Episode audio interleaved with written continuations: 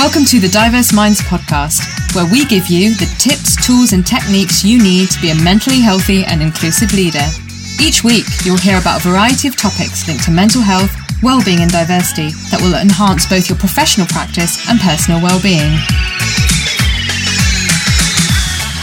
Welcome to the 16th episode of the Diverse Minds Podcast. Today we're going to be talking all about Disability History Month, which in the UK runs from the 22nd of November to the 22nd of December, and we're in the midst of it now. I just want to be honest before I delve into this episode. I've really struggled to record an intro for this episode because of the general election results in the UK. I know many people are very happy about the results, but I am personally struggling to process the outcomes and what it means. And on Friday night, once the election results had been announced, there's a programme in the UK called The Last Leg, which is a comedy programme crossed with a kind of current affairs approach. And it is led by a number of disabled comedians. And one of the comedians, Adam Hill, was asking another comedian, Alex Brooker, around how things might change under our Conservative majority government. And it was lighthearted, and Alex gave an example, and he said that, well, I think instead of fox hunting, that certain people might start hunting disabled people. And it was a joke and it was tongue in cheek, but actually it got me thinking about how much work we still have to do and how we all need to be allies in relation to disability. And on this episode, I'm going to be talking to Steph Cutler, who is the CEO and founder of Making Lemonade and someone I've known for a long time who's really helped me understand and become a better ally in relation to disability. And she talks about being disabled as a club that we all join at some point, or we will join at some point in our lives. And actually, it's not an exclusive club, so we all need to care about disability. So I just wanted to say that before the episode really starts in earnest, that I'm really struggling. But we've just had the 3rd of December, which was the International Day of People with Disabilities, and IDPD is celebrated every year. And I'm going to talk about the work of the wonderful Purple Space, who do the Purple Light Up in the UK. So firstly, what is disability? So disability under the UK's Equality Act 2010 is having a physical or mental impairment that has quote-unquote substantial and quote-unquote long-term negative effect on your ability to do normal day-to-day activities. So substantial means it's more than minor, so it takes much longer than it usually would for you to complete a daily task, for example, getting dressed. And long-term means that it lasts 12 months or more. So anything that comes under this definition, including mental ill health, will be counted under this definition. And interestingly, 1 in 7 people globally are thought to have a disability. In the UK, there are around 7 million people of working age who are disabled. And current UK government figures suggest that disabled people make up 12.9% of the public sector workforce and 11% of the private sector workforce. And the purple pound, otherwise known as the spending power of disabled people in the UK, is valued at $249 billion to the UK economy. So as with all of the things I talk about, there is a legal case, a moral case and a business case to supporting, understanding and being an ally for disability in the workplace and beyond. So I just want to talk a little bit about what you can do in the workplace to support disability and disabled staff. I think one of the most important things is to never assume what disabled staff want or need. You need to ask what's helpful and how someone prefers to work, but you really don't need to do a deep dive or delve into their medical and personal histories. And it's also important to remember that a one-size-fits-all approach doesn't work. Just because someone you might have worked with has a hearing impairment doesn't mean the next person who has a hearing impairment will have exactly the same experience. You need robust procedures in place, but with training and support for line managers to implement these effectively and to also understand that you'll need to look at things on a case-by-case basis. The second thing is it's important to challenge normative policy. And what do I mean by that? Well, policies more often than not are written from a particular perspective. On the whole, that tends to be a non-disabled perspective. So you need to talk to your disabled staff network, colleagues, staff and disabled customers for input to get an improved policy and procedure that is fit for purpose and adaptable. And this was talked about more in the episode on domestic and sexual violence in the workplace, where Katie Russell highlighted the importance of using your local rape crisis centre to ensure that your domestic or sexual violence policy is fit for purpose. And this is exactly the same with any policies. They need to have a lens, they need to have a sense of, is it fit for purpose for staff with different sorts of disabilities? Now, if someone tells you they need some workplace adjustments or accommodations, as I know in the US, you've got to ensure a timely process. Once a disabled staff member tells you about the adjustment or adjustments required, these will need to be implemented within 2 weeks. And the number of times I've seen disabled staff struggle to get their adjustments in place, and it's just not right, because disabled staff, like with any other staff, they want to get the job done. And there's nothing more demoralizing than not having the equipment and or recommendations that you need put in place in a timely fashion. And the other really important thing to note is that adjustments are not usually expensive or time consuming, especially when you consider the increased productivity and outputs from the staff member. So demonstrate that you want to learn as an organisation. I think arranging training and development opportunities for your teams around disability and understanding is crucial. And I've seen organisations really struggle, and they've made disability support much more complicated than it needs to be. So an interactive, engaging and open training session and subsequent support will mean there's disability literacy in place. It also removes the fears and misconceptions. And I always have a joke that people say, act natural, it's a disability, and then proceed to dive under their desk or workplace hiding grounds to ensure they don't have to confront quote unquote disability. And this might sound glib, but I've seen it happen time and time again. The fifth thing is the workplaces you might want to be part of the Disability Confident campaign. Disability Confident replaced Two Ticks, and it's a scheme that is designed to help employers recruit, retain and develop disabled people and people with health conditions for their skills and talents. And there are 3 different levels: committed, employer and leader. And I've provided a link in the show notes for you to find out more. And finally, sign up to the wonderful Purple Space. I'm looking forward to having Kate Nash, CEO and founder of Purple Space, on the podcast later this year, 2020. But Purple Space help organisations across all industries and sectors to create disability employee networks and or resource groups. They then help the networks to build engagement strategies to stimulate better conversations about all aspects of disability in business with their internal allies, champions and executive sponsors. So there are my 6 top tips to implement really for Disability History Month and beyond. And of course, I couldn't talk about this all on my own. So I'm delighted to welcome Steph Cutler to the show. And as I mentioned, Steph Cutler is the founder and CEO of Making Lemonade, a business she set up from her own personal experience of acquiring sight loss. And Steph has won national acclaim for her approach and commitment to disability equality as a leadership coach, trainer, speaker, and role model to other disabled people. Most recently, she was in the Disability Power 100 list in 2018 and was on the judging panel this year in 2019.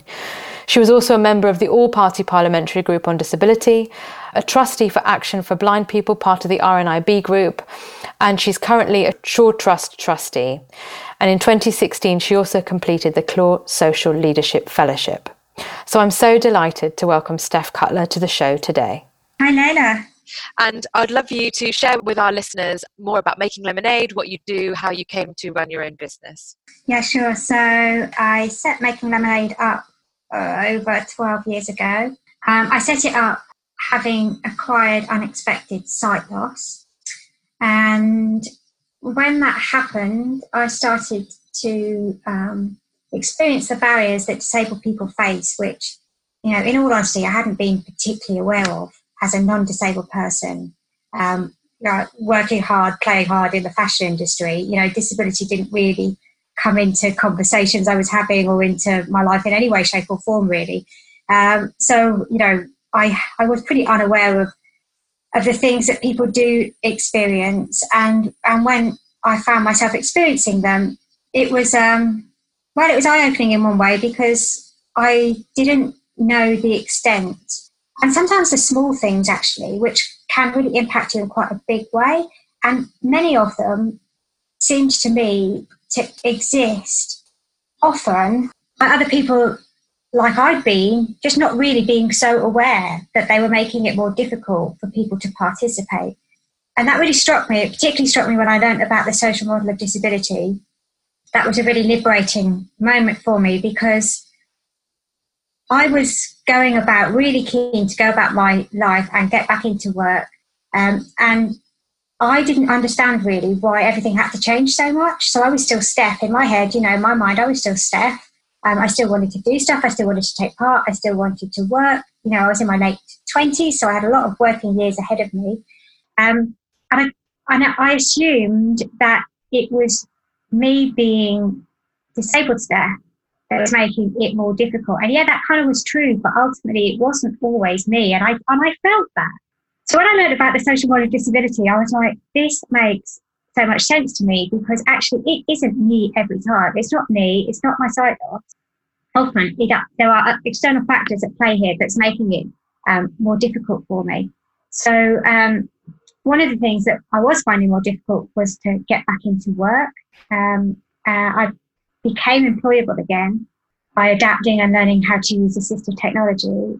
I had lots of transferable skills to bring to a new organisation, a new role, and the interviews just weren't forthcoming like they had been. I'm not saying that was down to my disability every time, because I wasn't discriminated against every time, but I did find it disproportionately more difficult.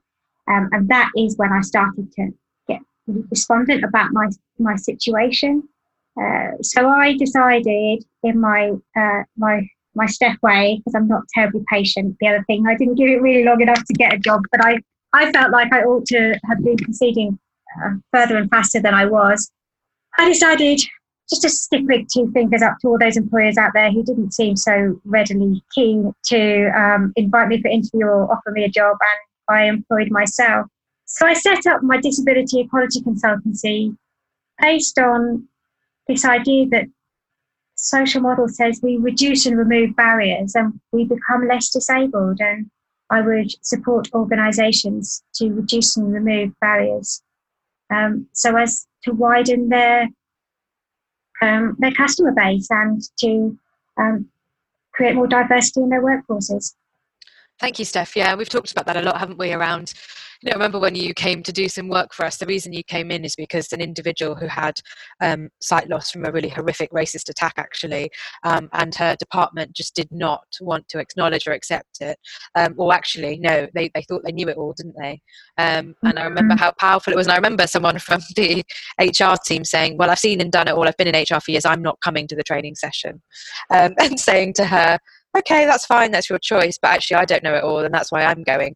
And the kind of look on her face and this kind of assumption that, you know, well, it's not really our problem, or, you know, I've done my learning bit now, so that I'm going to stop there. And I think that's the thing, isn't it, that people need to educate themselves about the barriers that other people face. And actually, one person's experience of sight loss or visual impairment is not going to be the same as someone else's. So to then assume that all people with sight loss need the same thing is also very narrow-minded, I think. Well, absolutely. The difference is in the experiences people have and the tech they require and the issues they face, you know, vary enormously. And, you know, I've lived experience of sight loss. I'm currently working for a sight loss charity as well as running my organisation. And, you know, I don't know everything. I wouldn't profess to know everything, you know, so there's constant learning around this. And this year's theme for UK Disability History Month is leadership, resistance and culture.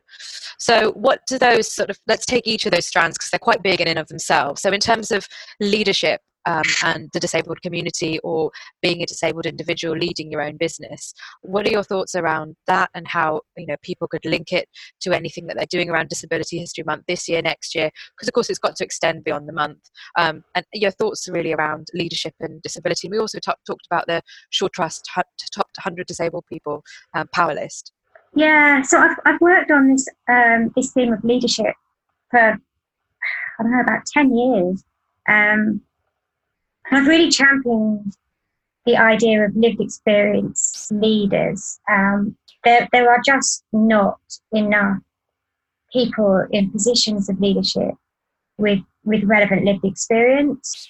And I think, you know, leadership teams are really missing a trick by not having that valuable expertise, that lived expertise as well as lived experience on their boards, at leadership level. And I think we've been doing lots of work around this. It's not really changing anything like quickly enough. So there's that, we need to keep pushing on that really, because there's lots of people with the skills and the expertise that for whatever reason, and I think it is complex, people aren't where they ought to be. Career progression is, we know, more difficult for people, for disabled people. But I think leadership, I look much more broadly at leadership than that very conventional type of leader.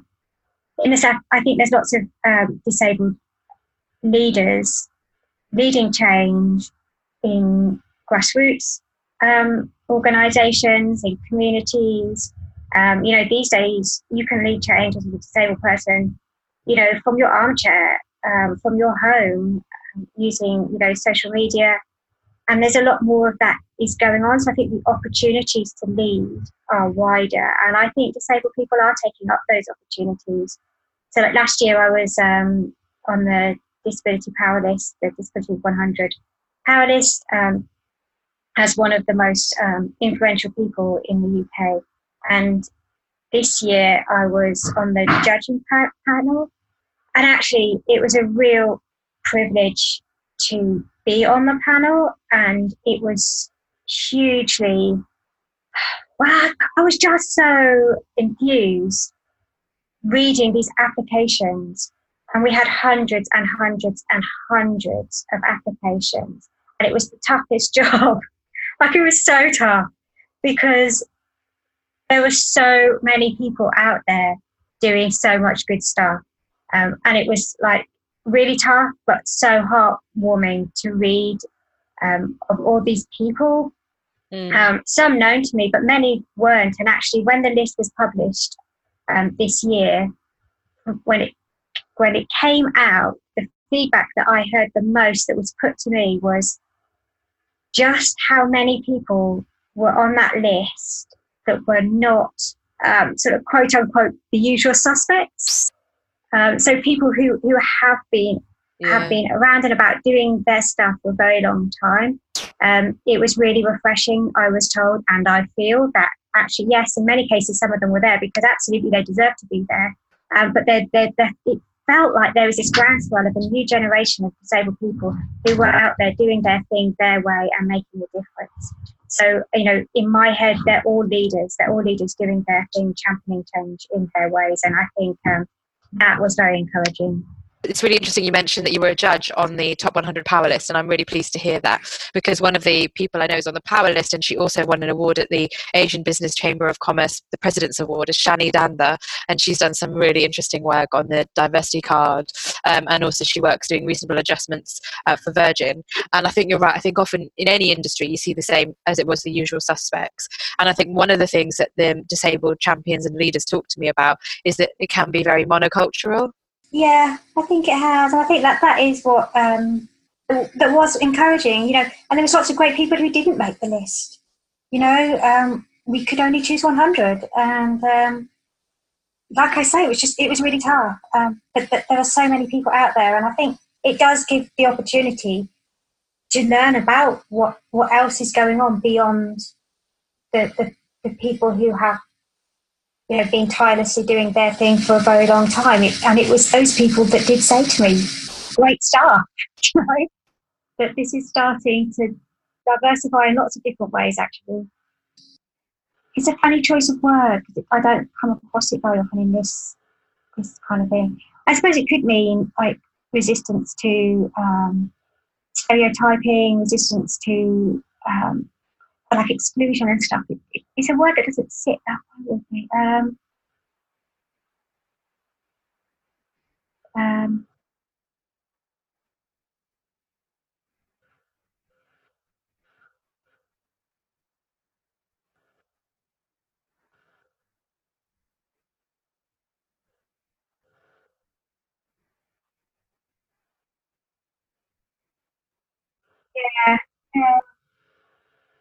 Okay. So for me, resistance is a really broad term, which could mean a lot of things in a lot of different settings, perhaps. But I think disabled people have had to resist, you know, historically over the years, like just time and time and time again, around, you know, perceptions of who they are and of abilities, stereotyping, and excluding people. So the resistance to that has been going on for just a very, very long time. And I think as somebody who has had their impairment for I forget, relatively recently, so 15 years, so the majority of my lifetime I was non-disabled, and so having lived with my impairment for a relatively short space of time, I feel like I owe a debt of gratitude actually to the people who came before me, who really resisted, who spoke up, who, if you read the document that accompanies Disability History Month, it really does document what people before us, and in some cases people, those people still are, but many of them, have pushed and pushed and pushed so that people like me acquire an impairment in this, in these times. And it does still exist, but, in a much less way. I'm not excluded in the way that I would have been, decades and decades and decades ago. And that's because of the resistance that mainly disabled people have, fought and campaigned so hard for. So I think resistance for me, I think there's a sense of gratitude that I feel. And I think the baton is being taken up by people today, like I've already said, and that needs to continue, really. If you think in workplaces, people need to push so hard and so often to get adjustments they need to be efficient and effective, which I are entitled to. That's just not acceptable anymore. And unfortunately, it takes individuals very often to be creating that resistance and pushing that resistance, because actually we live with it. So we have to, because we shouldn't have to the extent we still have to. So I think, I suppose what I'm saying is we have come a long way, and I really acknowledge that. But I do still think there's a way to go. Because we just shouldn't need... I think self-advocacy is really, really important. And I think, we can disable ourselves sometimes. But it's certainly very true that there are still external factors that make it more difficult for disabled people to progress. And therefore, they have to resist and be really resilient. And I think disabled people are resilient. On the whole, I think, we are, and we've become resilient because of resistance that we need to, push for. Yeah, I do really feel that. Because, yeah, I have more challenges. I face more challenges as a disabled person than I was when I was not disabled. And so that means surely that we're not there yet. But actually, when I think about how I live and work, the experiences that I have, they aren't my personal experience. I'm not talking on behalf of, this is just me talking about me here. They don't compare to what I learn and read and hear about somebody like me times gone by would have faced. Actually, opportunities do exist for me that just wouldn't have done in the past, and that hasn't just happened by itself. That's happened because of the campaigning that's gone on, really significant campaigning, tireless campaigning by activists who have pushed and pushed and enabled me to sit here today and talk about opportunities that I do, that I do have. And yeah, it's individuals and groups, it's the movement that made that happen. Yeah,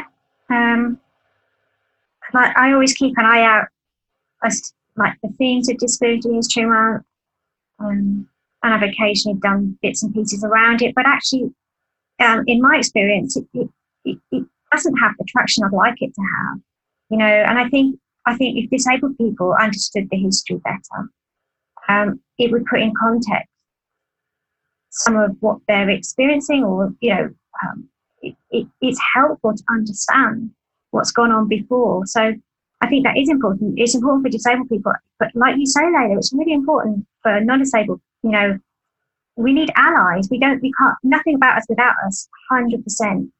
But actually, that in and of itself, you know, isn't going to create the change as quickly as we want. We need non-disabled allies as well. But, you know, it needs to come from us. Our lived experience should lead this and take this where we need it to go. But actually, you know, we need to be collaborative about this, and non-disabled people are really key. And like you say, you know, disability is a club which most people will join.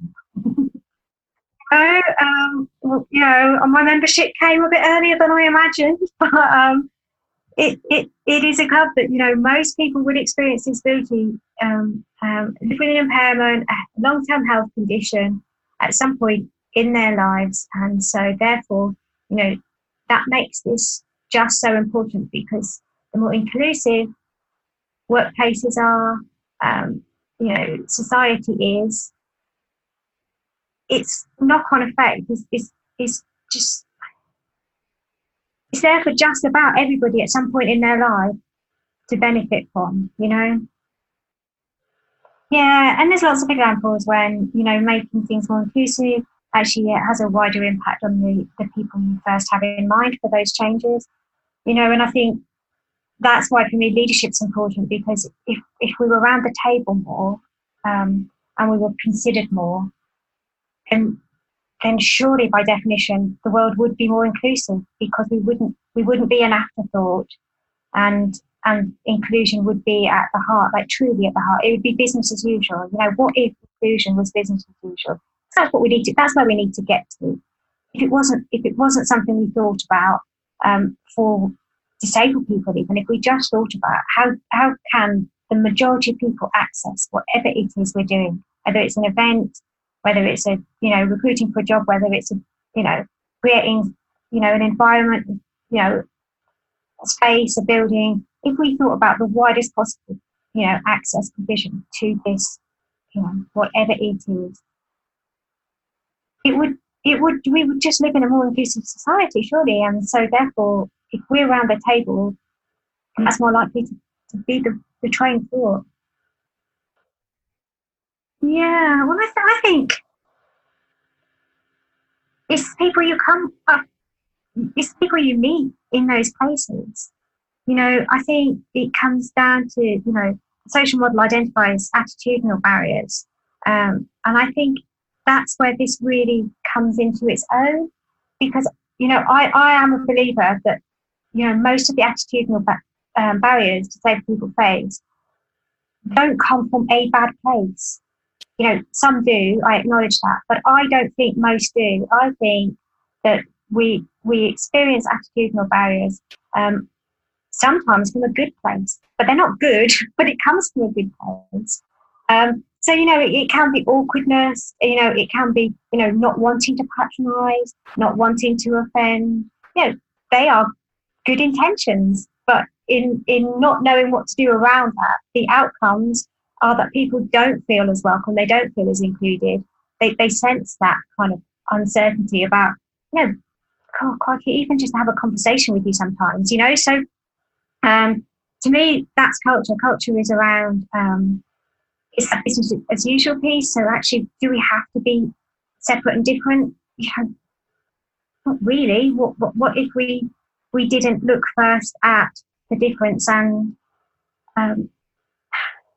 just conducted ourselves in a way which was truly inclusive? You know, that's culture. And I think, you know, it's how we present these things as well, feeds into culture. So the messages around this, you know, if we always focus on something which is not necessarily the most important thing, and we're diverting from what what is important. And so I think it's how we talk about this. It's very much what we do, but it's what we do and say. And I think culture is so important, and it needs building and working on, because we're not there yet. I was just going to say, I think there's something about acknowledging that unconscious biases exist. So yes, some of it is, as you've just joked, but I think an awful lot of it is unconscious biases that we hold. And I think, if an organisation can share that we all hold unconscious biases, that's what the theory says, and that recognising that is a pretty good start, in the sense that, for whatever reason, and those reasons will be different from one individual to another, but we do hold thoughts pertaining to different people for different reasons, and that while some of those thoughts aren't okay, to acknowledge that we all have biases is perhaps a starting point, in the sense that it's not saying certain people or some people just don't hold any thoughts that are unhelpful in these respects. We all do a bit, some of us do a lot, and take it from there. And I think the stuff around culture, I think there is something about not wanting to, if you want to be perfect and get it right every time, that's a really high bar to set. Like, set it great, because I love big ambitions. But equally, I think you won't get it right all the time, because we can't get it right for everybody all the time. So there's something about acknowledging and not turning this into something that feels unattainable or unachievable. It won't always go right, and not everybody will respond well to things that we do. But if we are following, if we're following best practice, if we're doing things for the right reasons and involving the right people, we stand a chance. Yeah, that's really lovely, and I think you're right, because that's how to create genuine allies as well. So we're not just talking about allyship and a nice lanyard, which is important, don't get me wrong, but for there to be genuine understanding, empathy and change. Yeah. And what would be your top 3 tips? So if someone's listening and they think, actually, I do want to get more involved in the disability movement, or actually, it's about DHM 365, what would be your top tips for someone who wants to find out more and understand barriers that disabled people may face? And again, I'm using disabled people, but we know that disabilities are very broad. Everyone's experience will be different. But just as a starter, what would be your top 3 tips? I think I'm going to say involving, but I actually mean more than involving, but involving people with lived experience in what you do. And I slightly hesitate when I say involved, because I'm talking here about really genuine, authentic involvement that goes beyond involvement. So it can start there. But really hearing and listening and acting upon, and then building people's expertise into what you do. That would be a great start. Providing opportunities for people with lived experience to participate and to progress within, your organisation, your agendas. I think that's a distinction I make between involvement and sort of genuine engagement and opportunities, because actually I say involvement because some disabled people, that's the level that they want to be involved, is to be consulted, and perhaps not wanting to do much more than that, and that is absolutely fine. But there will be some disabled people for whom involvement in that respect is just not enough. And so therefore, for those people who have the desire and the drive and the expertise to, that talent to enable you to get this right more regularly, we have to provide the opportunities and the pathways for those people to progress. So I think the lived experience piece has to be number 1, probably number 1, 2 and 3 actually. Lived experience, the involvement of lived experience, totally key.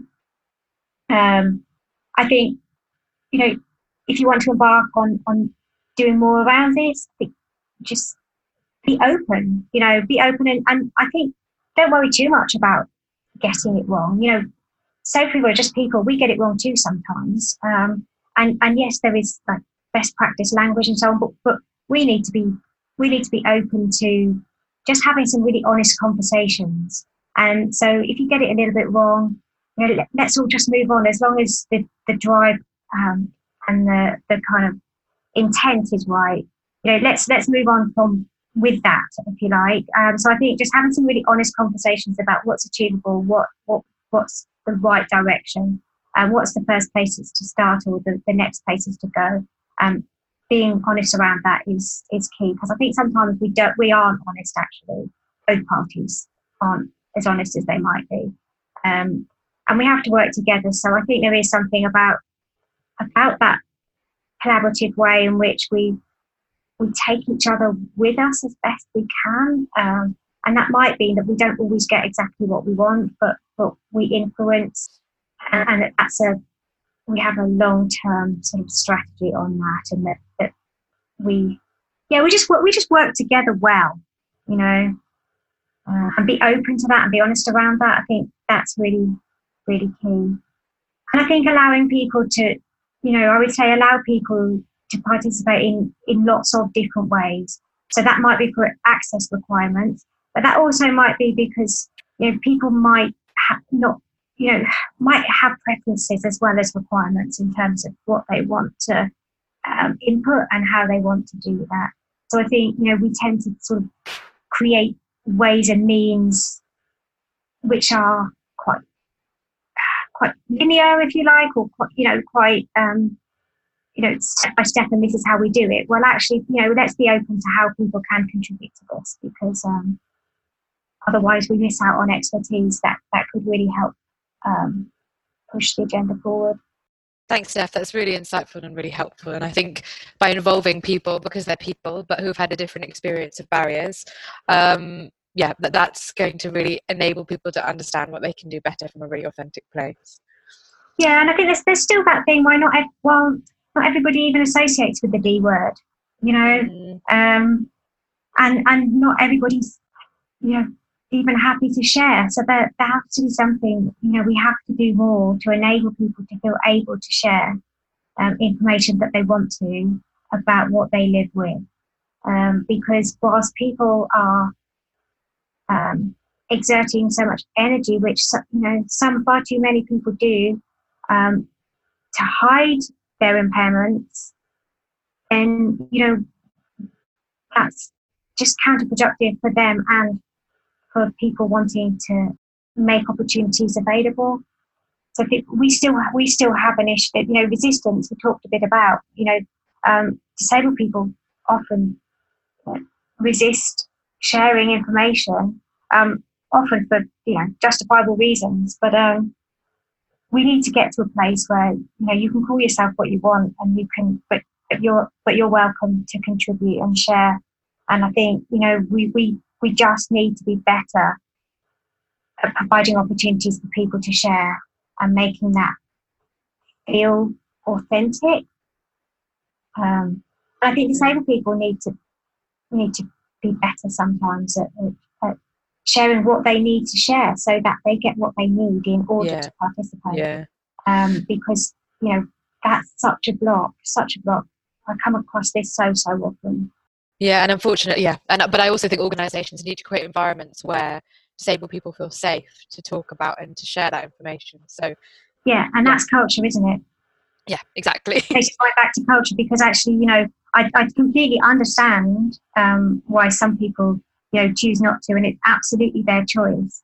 But actually, if the culture was better, and they trusted that culture, them sharing is usually the best means for people to understand how they can make things more inclusive, and for people to turn up, show up, and be their best selves. Yeah, absolutely, because that's what people want. People want to progress in their careers, or they want to be in their career or their job in peace. They don't want to be hounded out or be asked to justify themselves. Yeah, and that happens far too often, and when it does, it puts people further off from sharing. So, you know, I do get all of that, but that does take us right back to existence and culture, doesn't it? Yeah, no, thank you. I think that will be helpful so for organisations to think about how they do that, how could they do it better, and to go beyond making inclusion a tick box. And finally, just before we finish, it'd be really great to hear from you. Have you been to any events this Disability History Month that you've really enjoyed, that have been kind of beacon events for you that you found really innovative? Do you know what? This is the first thing that I've really been asked to do around this. And I haven't really been... not much has been on my radar around it, and I do think that's a shame, you know, because so I've done some like reading and access the resources that are available, and actually I think I would recommend that. I thought they were, you know, they're pretty good. But no, not really. Unfortunately, not. Okay, and any, you know, events that you'd really like to see? So it could be in DHM, or, you know, have you ever sort of thought, right, this is the kind of ultimate event for me that I would love to attend? In terms of, you know, disability and hearing about disabilities. Yeah, I think it is a shame that not much is done, not as much as could be anyway, around Disability History Month, because actually I come across many disabled people who are not even aware of the social model of disability or other models of disability, so ways of thinking about it. You know, I come across people who really have limited knowledge of any historic kind of aspects to the disability movement. And that does seem a great shame, because there's a lot of learning there. It can inform the thinking. And I think, you know, I've certainly found understanding these things, I've really enriched my understanding of what actually being a disabled person might mean, and I do think the reason why people don't look back is because so often there's a self battle around acknowledging their own impairment, and, you know, being prepared to say I'm a disabled person. And I think whilst I understand that, I think that history piece can help you get to a place where you understand that it isn't disabled. You aren't, you know, you are disabled for reasons, and that you are a disabled person, which is different from living with a disability, you know, and that learning comes from the history. So I'd like to see, you know, more charities, for example, you know, providing events on the historic aspect to the people who access their services, because I think it could be really empowering. Yeah, that's fascinating. So it kind of links sometimes with co-production, with involvement. But again, it's around, you can't know where you're going to if you don't know where you've come from. Yeah, there's definitely something in that. So thank you so much, Steph, for joining us for Disability History Month. It's been brilliant to talk with you. And I didn't know whether, before we finish, you wanted to say anything about Making Lemonade and what your plans are for 2020. Yeah, briefly. So yeah, I've been taking some time out from it to work for Thomas Brockington Trust in this year. I'm going back to Making Lemonade fully in 2020, and I'm looking forward to that. I think there's lots to be done. We've already said consultancy, coaching. I'm particularly interested in the professional development for disabled people. I've got lots lined up around delivering training for disabled people in work, around much of what we've talked about today, actually. So a lot of that training does focus a bit on his history, rights, that kind of thing, but equally being really effective in the workplace, bringing your whole self to work, how you're able to do that, how you self-advocate, you know, all of that sort of stuff. And these courses that I'll be running I've described just so frequently as life-changing, which is just incredible, because just to spend some time really exploring what it means to be a disabled person at work and people leaving with the tools and techniques and confidence to go back to their workplaces and advocate for what they need to be efficient. You know, that's the sort of stuff that really makes me tick, which I'm looking forward to doing next year, along with my sort of trustee roles and consultancy stuff, which I do have lined up. So yeah, I'm interested to see what comes in the into the inbox for 2020, but keen to get back to all of that leadership type work, and you know, just making sure that people's talents are utilised as best as possible, and that we have more lived experience represented in key areas. And so that's the bit that really makes me tick with Making Lemonade. Brilliant. And if people want to find out more about you and your work, how could they find you? So I don't know if I'll put it in the show notes, but if you want to share anything around your Twitter handle or your website. Yeah, so making-lemonade.co.uk, and I go as @Steph_Cutler on Twitter. So brilliant. Thank you so much, Steph. And I wish you a wonderful holiday season and, of course, the rest of Disability History Month. And I look forward to seeing everyone in the next episode of the Diverse Minds podcast, where I'm going to be reflecting on the year that I've had, the lessons I've learned, and looking forward to 2020. So take care, and thanks again, Steph. Cheers, Layla. Bye. Bye. Thanks for listening to the Diverse Minds podcast. Don't forget to subscribe on Apple Podcasts, Spotify, or wherever you access your podcasts from. You can also connect with me on Facebook, Twitter, and LinkedIn. Tune into next week's episode of the podcast, where I'll bring you more insights on mental health and inclusion. Bye for now.